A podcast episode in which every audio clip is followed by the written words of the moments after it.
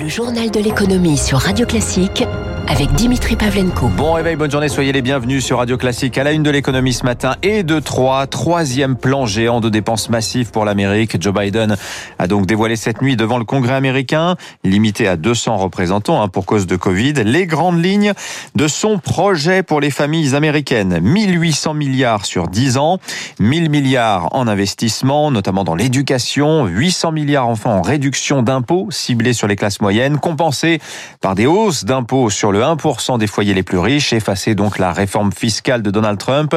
L'Amérique repart de l'avant, dit Joe Biden, et ça passe donc par un choc fiscal. Écoutez. Il est temps que les entreprises américaines et que les 1% d'Américains les plus riches commencent à payer leur juste part, uniquement leur juste part. Je pense que chacun devrait pouvoir devenir millionnaire ou milliardaire, mais payer une étude a démontré que 45% des plus grosses entreprises du pays n'ont pas payé de taxes fédérales l'an dernier. Ça représente 40 milliards de dollars. Je vais réformer la fiscalité sur les entreprises pour qu'elles payent un impôt juste et participent aussi aux investissements publics dont elles profitent également.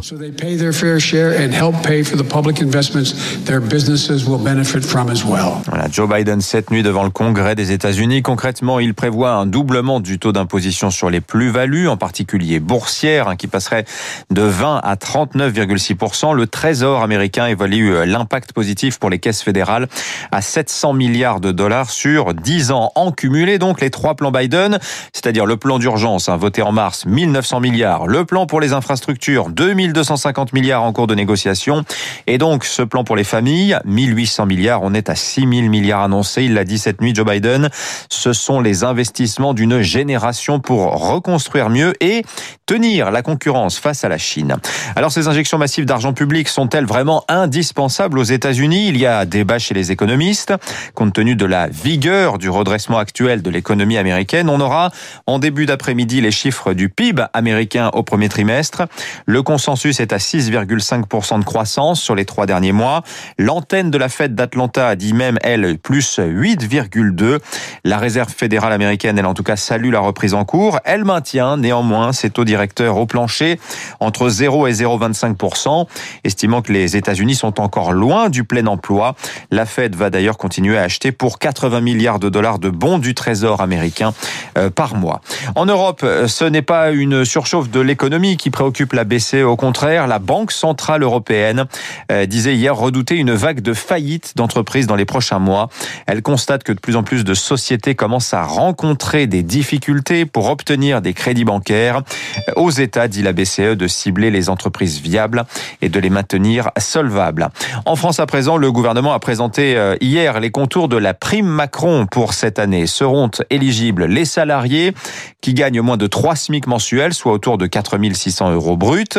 Dans les entreprises qui ont conclu des accords d'intéressement, la prime sera de 1000 euros maximum sans charge ni impôt. Ce sera 2000 pour les salariés dits de deuxième ligne, c'est-à-dire 17 métiers particuliers.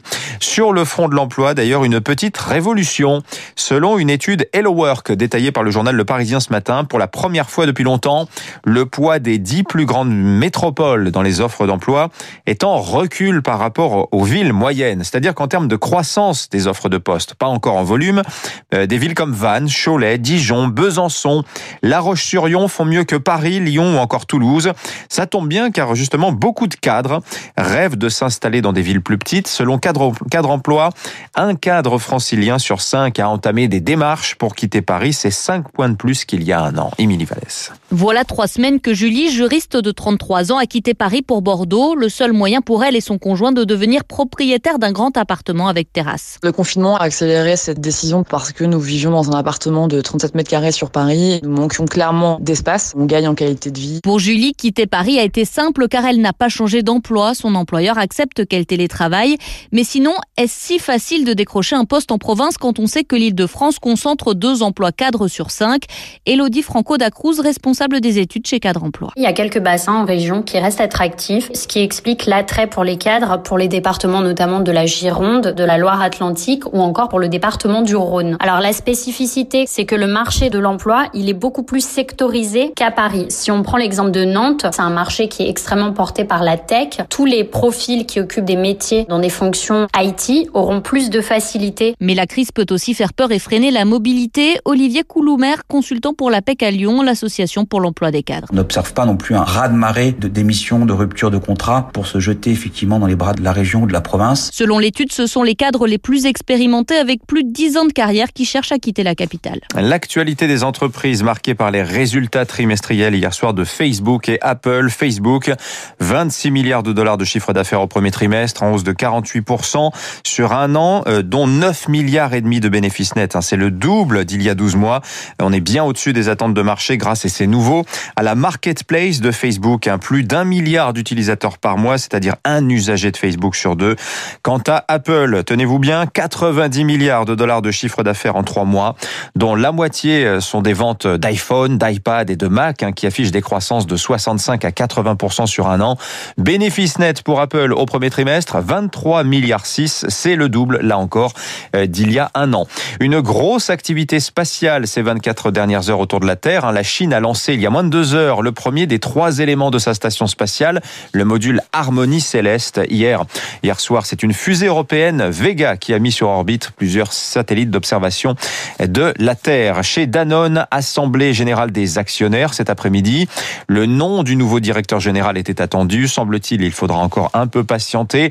Dans la shortlist, Antoine de Saint-Afrique, l'ancien directeur général du numéro 1 mondial du cacao Barry Calbo. Il a les faveurs du président Gilles Schnepp, mais il est en concurrence avec Nathalie Ross qui vient de quitter ses fonctions chez L'Oréal. Enfin, comment réduire ses droits de succession quand on a des toiles de maître? Eh bien, tout simplement, les donner. C'est ce que sont en train de faire les héritiers de Samsung. Ils vont donner au musée coréen 23 000 pièces, dont euh, des monnaies, un monnaie de la série des Nymphéas, un Dali, des Picasso, des Gauguin, des Miro.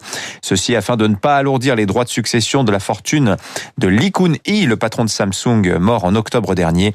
La succession est évaluée à 9 milliards d'euros. Les marchés pour finir, le CAC en hausse de 0,5% hier soir, 6306 points. On est au-dessus des 6300 points pour la première fois depuis plus de 20 ans. En vue des banques, notamment avec Société Générale qui gagne 3,6%. À Wall Street, le Dow Jones cède 0,5%, le Nasdaq 0,3%.